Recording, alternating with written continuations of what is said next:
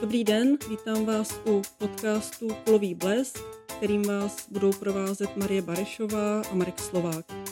Já jsem se včera vrátila po necelých dvou týdnech z Chorvatska a takový nejzajímavější zážitek, který se týká audiovize, byla návštěva letního kina, kde se teda bohužel v těch dnech, kdy já jsem tam pobývala, nepromítalo, ale to kino bylo pro mě zajímavé tím, že je umístěné v takové staré polorozpadlé budově, to místo asi především slouží jako fotbalové hřiště, ale příležitostně se tam promítá, sedí se tam na takových jednoduchých rozkládacích židlích a tohleto místo nese takový vznosný název Středomořské kino.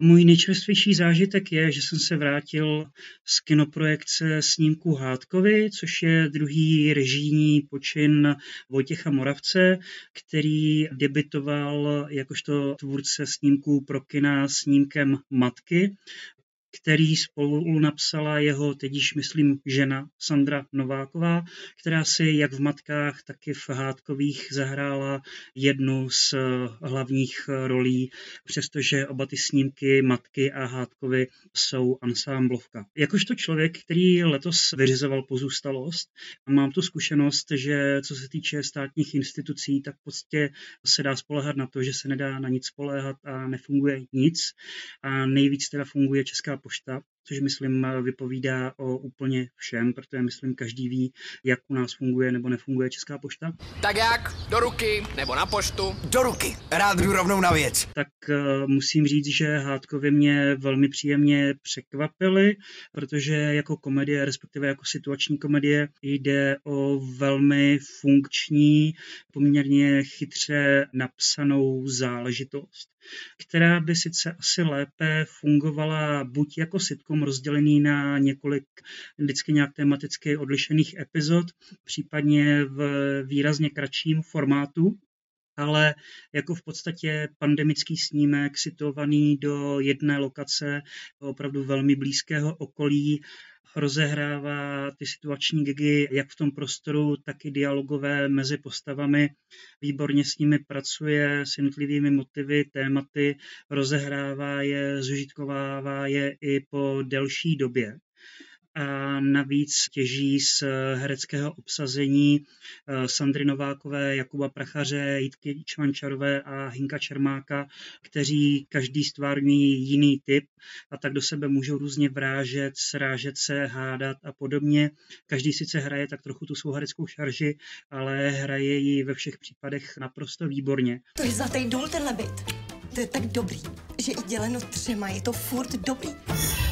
Ty jsi ten Levit spočítala na 790 metrů. No, A tak v podstatě to jediné, co se tomu filmu dá opravdu vytknout, je to, že je to spíš záležitost, spíš než do kina, tak kvůli tomu situování převážně do toho jednoho interiéru, do televize.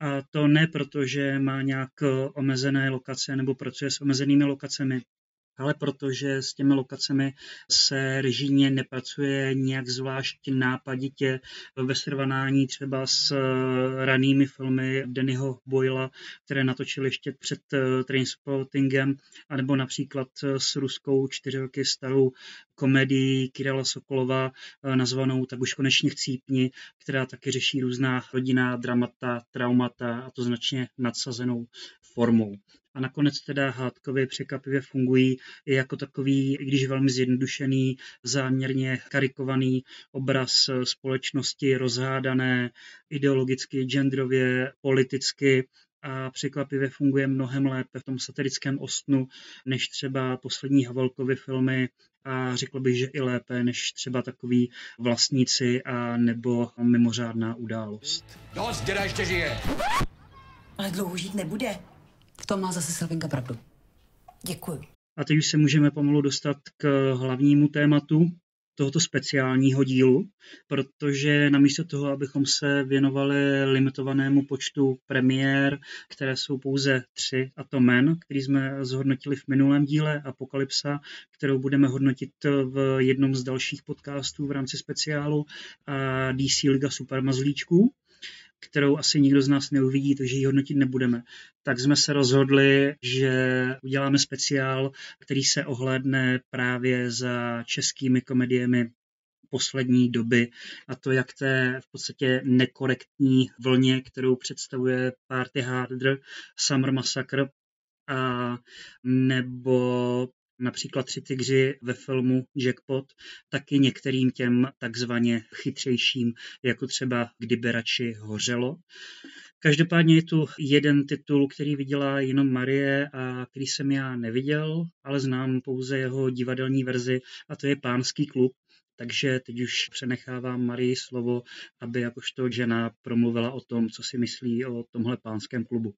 No, tak ehm, asi budu poměrně skeptická, asi jako jsem byla u prezidentky, o které jsem mluvila minule, ale eh, na úvod teda řeknu, že režisérem toho snímku je 31-letý debitant Matěj Balcar, který má zkušenosti z audiovize a především z divadla, což je podstatné pro film Pánský klub, protože on působí v divadle na Jezerce a pro tuhle scénu právě vznikla hra stejnomená Pánský klub, která byla, musím zdůraznit, velmi úspěšná, vlastně poměrně oceňovaná také. Ale to už nemůžeme říct o tom filmovém zpracování.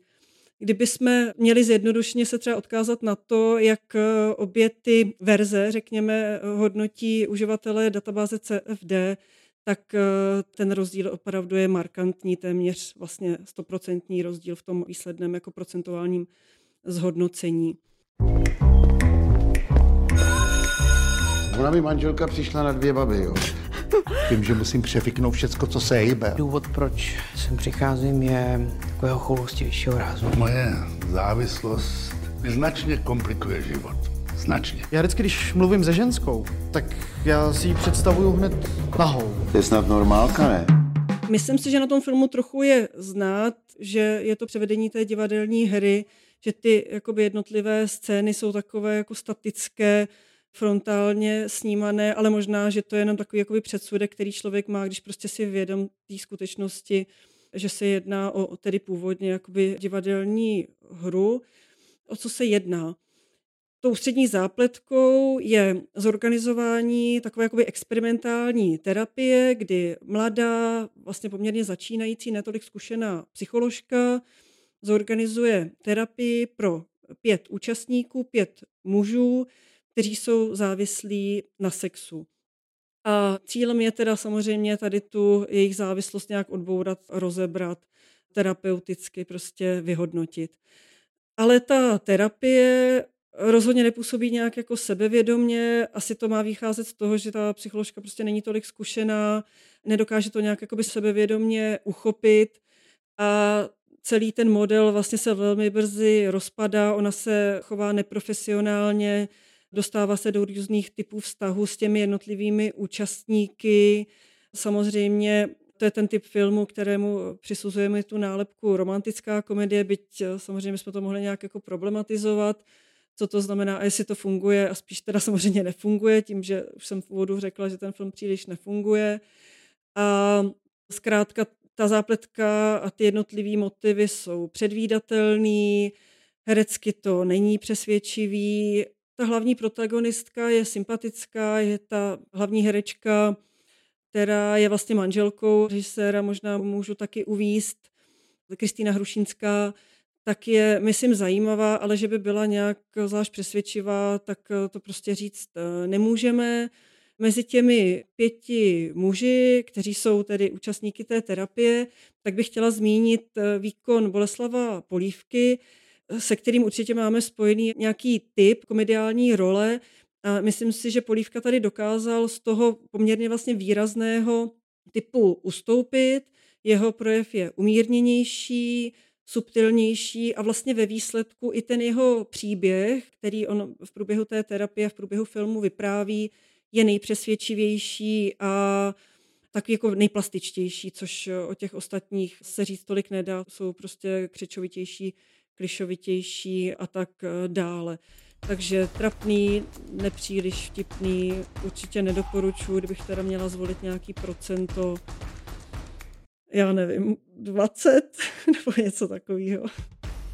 To je opravdu velmi přísné. Já už teďka slyším eh, naše potenciální kritiky a kritičky, kteří budou napadat eh, použitý slovník, který Marie použila, eh, protože užila výraz závislý na sexu, zatímco současný diskurs teda preferuje označení eroticky závislé, takže už teďka v prvních deseti minutách jsme byli politicky nekorektní a lingvisticky nekorektní až až. Co se takhle potkat a zkusit, jestli si nebude budeme vonět. Fuj. Já bych se možná jenom doptal, jaký výkon tam podává Milan Steindler s ohledem na to, že je to jediný z toho hereckého osazenstva, který přechází v té původní divadelní hry a právě tam jakožto typizovaná postava, nadsazený komediální typ fungoval skvěle a mezi ostatní herce a i postavy taktéž skvěle zapadal. Jak to funguje tady a jak Steindler hraje tady?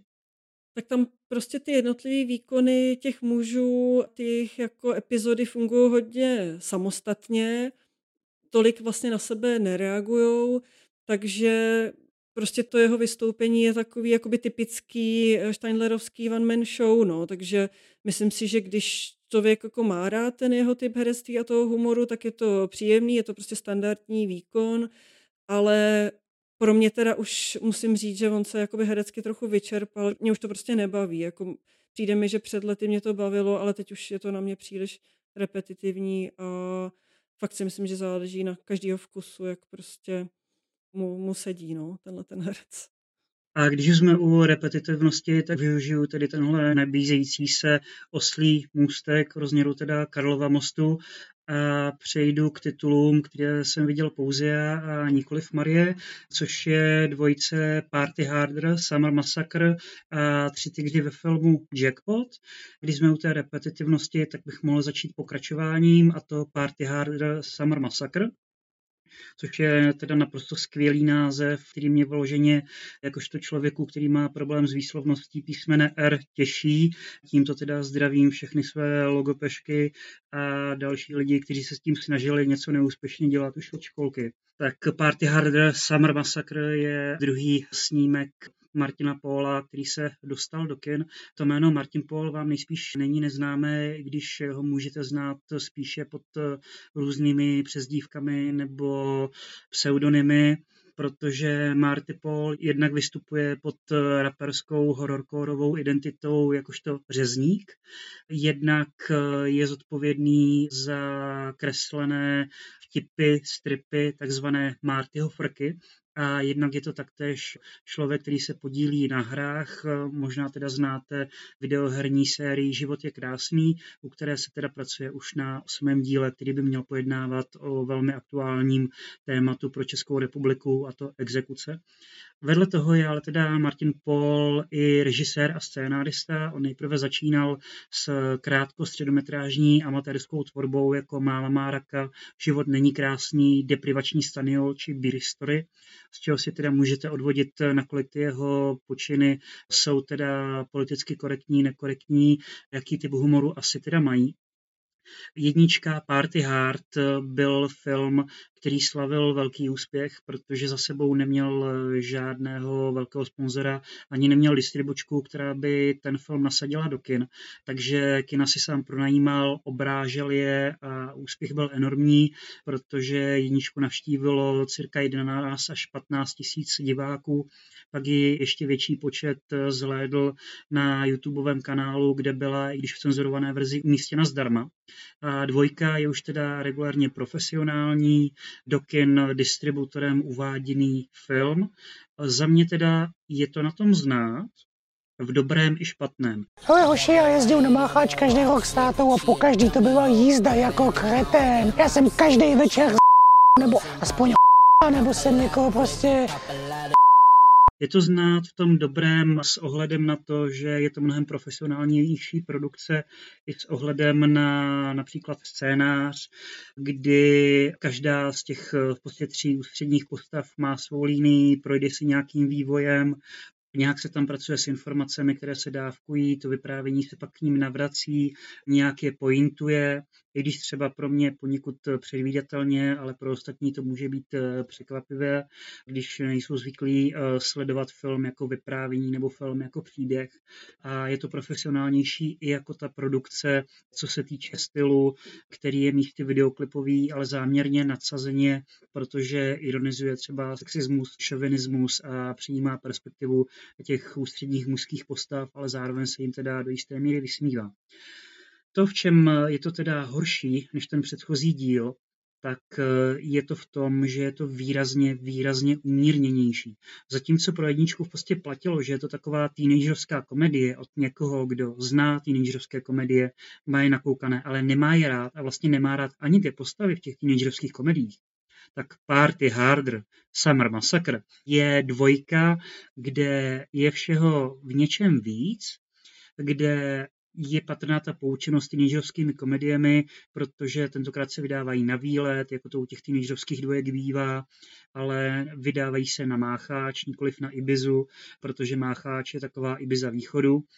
Ale dochází tam k posunu v tom, že najednou Marty Paul jako kdyby ty postavy měl rád jako kdyby najednou oslavoval ten alternativní způsob života, alternativní formy sexuality a i neúplně tradiční postavy, co se týče pohlaví, genderu, orientace, sexuality nebo preferovaných sexuálních praktik. A paradoxně na to, že ten film měl postavenou propagaci na tom, jak je nekorektní, jak tohle v kinech jenom tak neuvidíte, tak je to mnohem, mnohem mírnější než valná většina amerických teenagerovských komedií, které jste mohli vidět před 20 lety.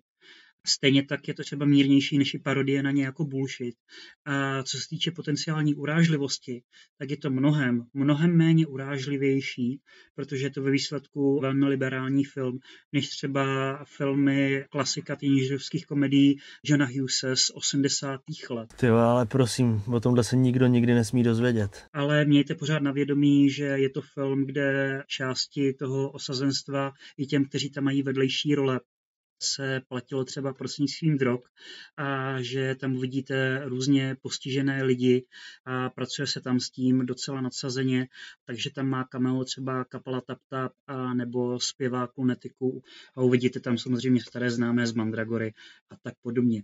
Kdybychom měli nějak procentuálně hodnotit, tak eh, já bych Party Harder Summer Massacre udělil 70% a doufám, že připravovaná trojka eh, nazvaná Party Reinhardt, která bude o cestování v čase a o party eh, konané u Heidricha, tak eh, bude výrazně lepší a nekorektnější. Tak máme to rozjetý tak, že to bude velký masakr českého filmu, tenhle ten díl. Tak já nevím, jestli chceš rovnou přejít na další kritiku. Já přejdu na další kritiku, protože to bude teda ještě větší masakr, eh, jelikož bude o třech tigrech ve filmu Jackpot. Jak navazují tři tygři ve filmu s podtitulem Jackpot na sérii sketchů, kterou jste mohli vidět na YouTubeovém kanále a na videoplatformě Ostravského divadla Mír, tak eh, to vám povím teďka. Nebo spíš vám sdělím, jaký byl můj zážitek z projekce v kině. Jelikož pro mě to byl vyloženě až eh, sociologický experiment, a velmi pozoruhodný úkaz, jelikož jsem seděl v prostředku sálu, který byl poměrně plný a po jedné straně jsem měl lidi, kteří se smáli, nechci říct téměř všemu, ale úplně všemu, včetně všech grimas od Štepána Kozba, který tam prostě nedělá nic jiného než jenom grimasy. A druhá polovina sálu, kterou jsem měl po druhé ruce, tak se stejně jako já, trošku prozrazuju dopředu, nesmála skoro ničemu, nebo se nesmála teda vůbec. Ahoj, Milene. Pořád hledáš svého tátu? Škoda, že mi maminka nenechala nějakou stopu. Protože to, co jsem si původně myslel, byla asi nějaká šifra. Tohle je moje nejoblíbenější auto. Takže je to rozhodně titul, který bude štěpit publikum názorově. Za mě je to teda tak, že Tři tygři ve filmu Jackpot jsou v podstatě takový holokaust humoru, A vzpomněl jsem si při sledování na jeden kritický stěr, myslím ze 70. nebo z 80. let z jedné angloamerické kritiky, kde stálo, že ten film je vtipný asi jako hořící syročenec. Na adresu Tři tygři ve filmu Jackpot se dá říct, že je to asi vtipné jako záběry z Mariupolu.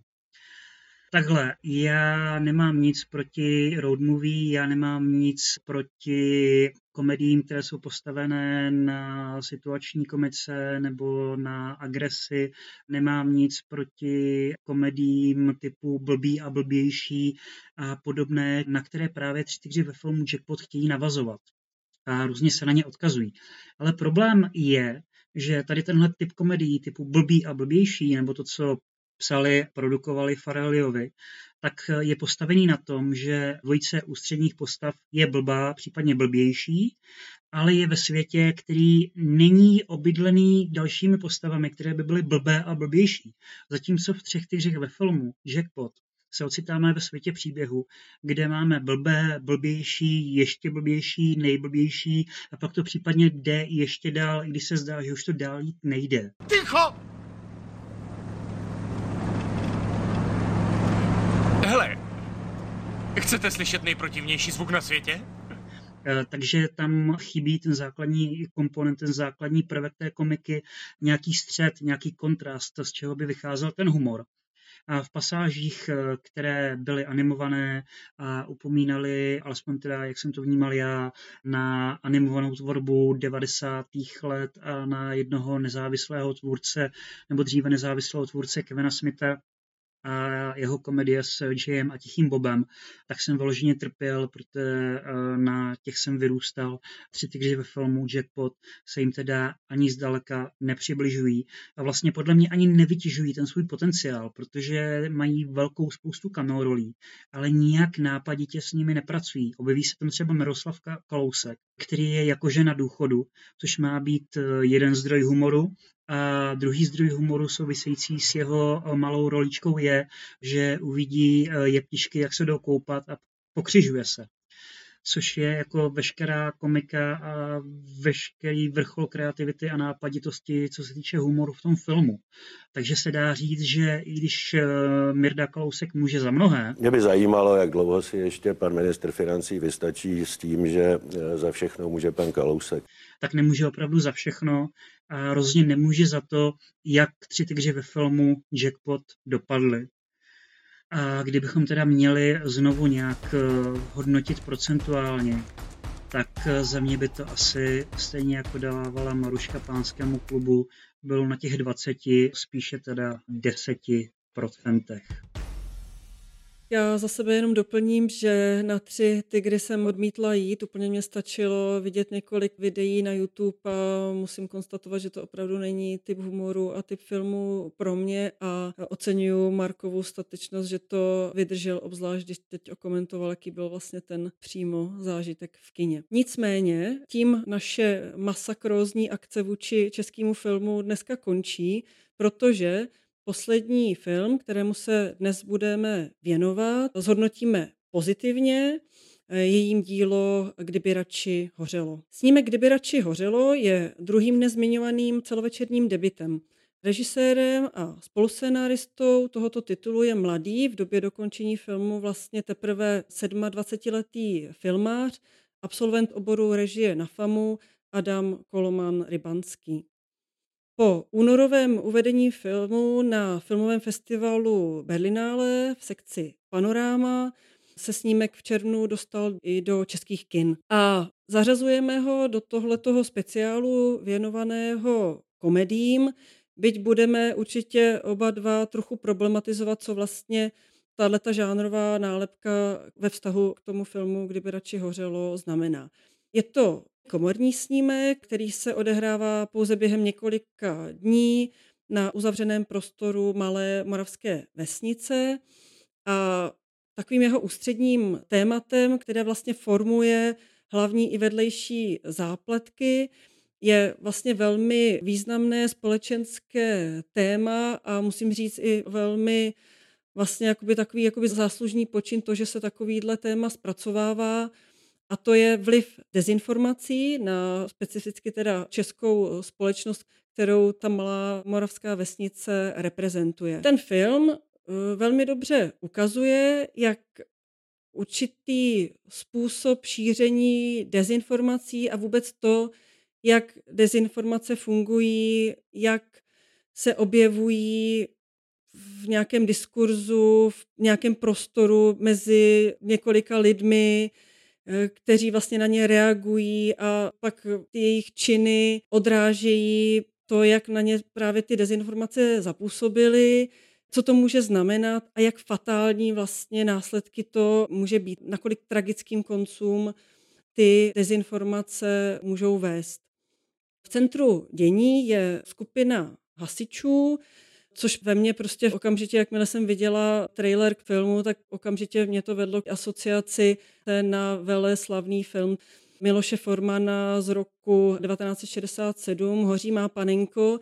A možná potažmo i na celou českou novou vlnu, protože způsob toho, jak právě kdyby radši hořelo, pracuje se žánrem, jak možná trochu to, co znamená komedie v tom českém prostředí, problematizuje, jak komentuje společnost, jak vlastně sociologický eh, možná může být ten pohled na společnost skrze eh, skupinu lidí, tak eh, tohleto mají prostě ty dva filmy společné. Hasiči jsou takovou tou typickou vesnickou partou, jsou to ti dobrovolní hasiči, kteří vlastně se tolik nedostanou do akce, jsou to spíš teoretici než praktici a tím jejich snem je pořádný požár, což vlastně i jedna z těch postav ve filmu verbalizuje. Ústředním protagonistou tedy je jeden z nich, další z nich, řekněme tak trochu, této titulní postavě sekunduje a příběh se eh, rozehrává ve chvíli, kdy na takovém jakoby vesnickém schromáždění dojde k tragické události a právě vlivem zmiňovaných dezinformací se proměňuje pohled tady na tu tragickou událost, její vnímání, reakce těch postav a tak dále. Možná ještě za sebe teď doplním, že Michal Istejník, který hraje právě tu ústřední roli, je skutečně vynikající, dokázal toho svého nesmělého, nepříliš sebevědomého mladého muže, navíc teda nastávajícího otce, který nemá úplně vyřešené vztahy se svým eh, otcem a s takovým svým jako rodinným dědictvím. Ve vztahu k němu bych ještě chtěla zmínit eh, jeho manželku, byť ta postava, kterou hraje Anna Polívková, je míň výrazná, nebo míň prostě se objevuje ve filmu, a je to jenom schoda okolností, že teda zmiňuji druhýho člena eh, rodiny Polívkových, podobně jako u zmiňovaného Bolka Polívky, oceňuju umírněnější výkon civilní, velmi přesvědčivý, stejně jako v případě toho Istejníka.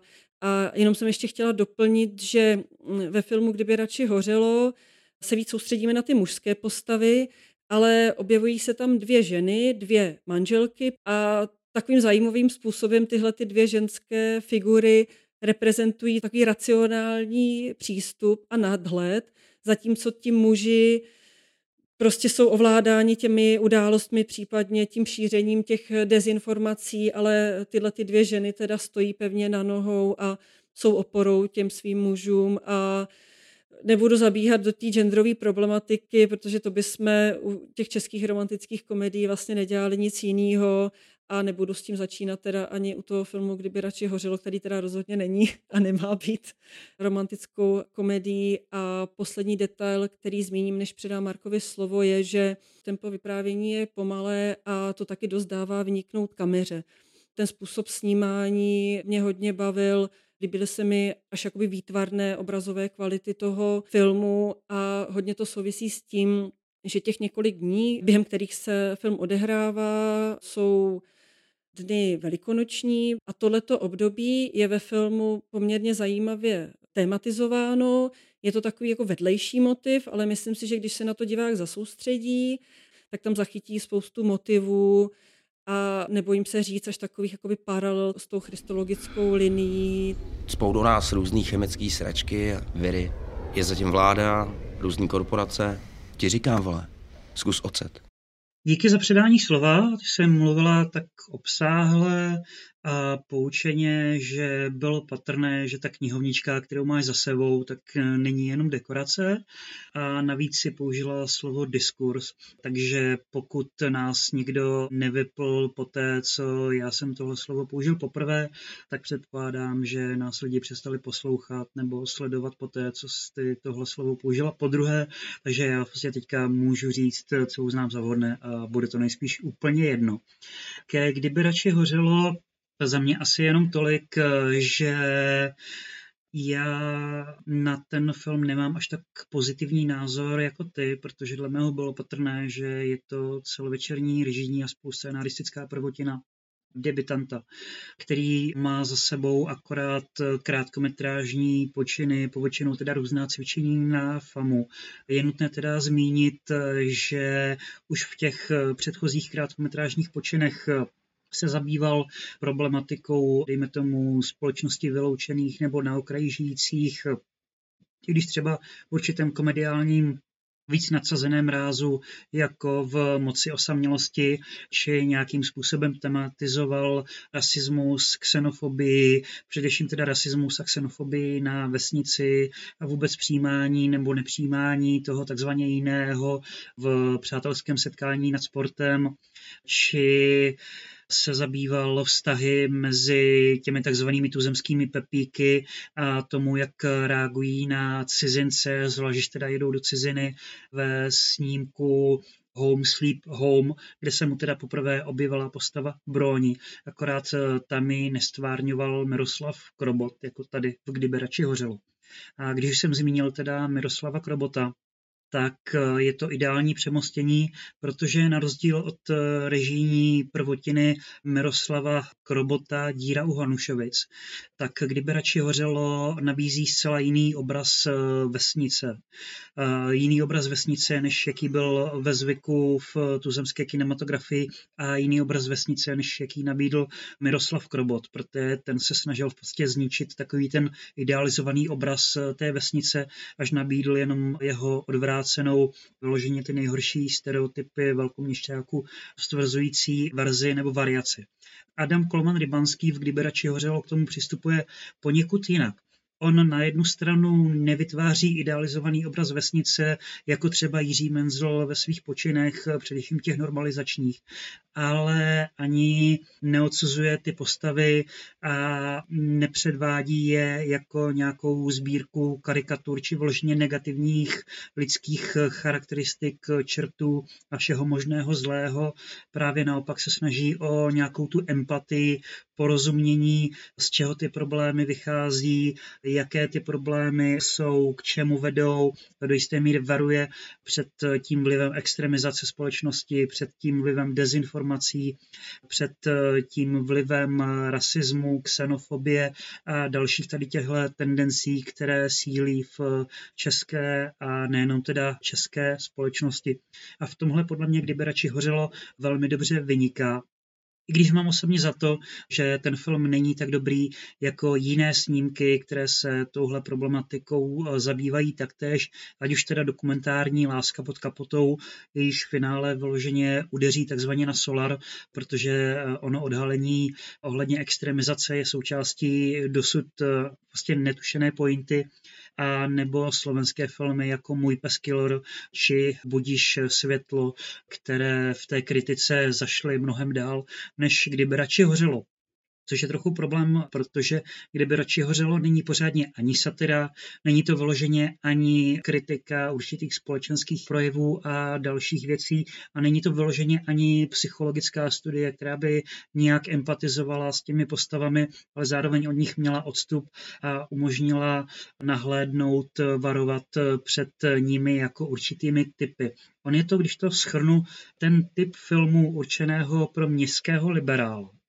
takže ten typ filmů pro, dejme tomu, chytřejší, vzdělanější, movitější publikum, eh, které si může říct, dezinformace jsou špatné, ano, rasismus je špatný, ano, xenofobie je špatná, ano, extremizace společnosti je špatná, ano, ale není to formou bulvárních vykřičníků, naopak to umožňuje empatii, takže to městské liberální publikum se může ještě o to víc povýšit a připadat si, jak je empatické, protože se dokázalo vcítit, protože dokázalo porozumět protože dokázalo nahlédnout na nějak ostrakizované osobnosti nebo postavy, u níž právě eh, ta xenofobie, rasismus, podléhání dezinformacím a podobně vychází z mnoha faktorů, na které ten film upozorňuje někdy okázalé, někdy méně okázalej a tudíž teda důvtipněji a důmyslněji. A ještě jedna výtka, kterou k tomu mám.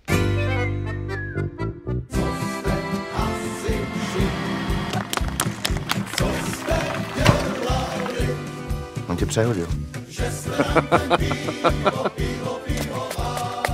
Pak nemáš být plešatej. Teď bych nechtěl nic hasit. Já bych si docela zahasil.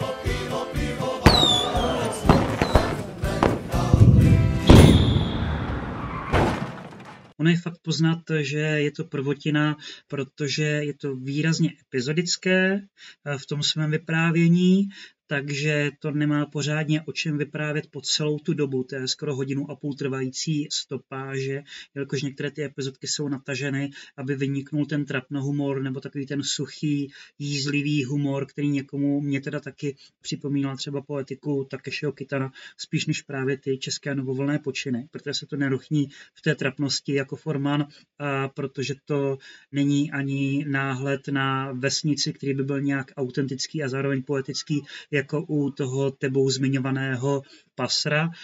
Takže já bych jenom za sebe nakonec řekl nějaké to eh, zhodnocení, které by pro mě bylo s odstupem času na lepších 60, spíš 70%, protože ten film má tendenci s ohledem na otřesnost tuzemské produkce růst a v jejím kontextu, kdyby radši hořelo, hodnotit eh, o něco lépe. Tak Marek trochu srazil ten můj pozitivní pohled, nicméně já si na tom optimismu trochu trvám a půjdu na 80%. Pro mě vedle posledního závodu, kdyby radši hořelo, to byly prostě dva pro mě dobré, silné zážitky s českým filmem v letošním roce a jsem za ně ráda. Za mě tyhle dva filmy taky patřily k tomu lepšímu, co bylo v rámci tuzemské kinematografie k vidění, ještě spolu teda překvapivě s hádkovými, kteří jsou v mírném nadprůměru. Vzhledem k tomu, že zase takzvaně přetékáme do fotbalu a jsme snad delší, než by vám zabralo přečtení našich knihovníček, které vidíte za námi, tak bych asi zmínil jenom citáty na závěr. Vy si případně můžete, pokud se koukáte na video, eh, zkoumat naše knihovníčky, co tam je, není. U té mé můžete vidět, že jsou tam velikáni tuzemské publicistiky. Upozorňoval jsem už na toho Cízlara, upozorním například ještě na smrže, případně Karla Tejna, jejíž odkaz teda asi jsme dnes řádně pošpinili, stejně jako jsme pošpinili některé tuzemské filmy a některé jsme naopak chválili, protože si to zasloužili. Když jsme u tuzemských filmů a tuzemské tvorby, na závěr bych eh, měl dva citáty. Ten první od filmaře Jana Hřebejka, který pochází z jeho rozhovoru pro Prostor X, eh, rozhovoru s Strakatým, kde Jan Hřebejk řekl, štve mě, že nám jde kdo kafrá do tvorby, protože názor je jako díra do prdele což je poučení, které si můžete vzít i z tohoto hodnotícího podcastu a videocastu a říct si, že každý názor, i ten náš, je jako ta díra do prdele. A trochu společensky aktuálnější a angažovanější citát, který pochází z Twitteru od Patočkové, která má punčák v deníku N a podcast Kulturák na seznamu, který je taky podobně jako ten náš genderově vyvážený, protože je tam muž a žena. Tak ta na svůj Twitter napsala Krize. Buď si koupím vibrátor, co se mi rozbil, nebo jídlo na týden. Tady vidíte, jakým problémům musí čelit tuzemská filmová publicistika, když přichází inflace. Musí si buď vybrat mezi vibrátorem a nebo jídlem na týden. Já teda namísto toho, abych čelil tomuto dilematu, tak jedu na letní filmovou školu, kde, abych si ji mohl dovolit, tak pravděpodobně týden nebudu jíst. A těm lidem, kteří čelí dilematu, jestli vibrátor nebo jídlo na týden, tak bych asi doporučil okurku, protože ta by mohla teda vyřešit oba dva tady tyhle problémy. A zeptám se Marie, jak by řešila tady tenhle problém a jaké má očekávání od dalších dnů. Tak já se taky chystám na letní filmovou školu, tak jsem zvědavá, co nás tam čeká za nejen filmové zážitky a Já bych rozhodně dala přednost tomu jídlu. To není vůbec žádný pro mě. Já dávám přednost konzumaci kultury a tímto se s vámi loučíme. Odebírejte nás, lajkujte nás, hejtujte nás, to taky zvyšuje dosah, že jo? A mějte se hezky příští týden třeba na shledanou, na viděnou, naslyšenou.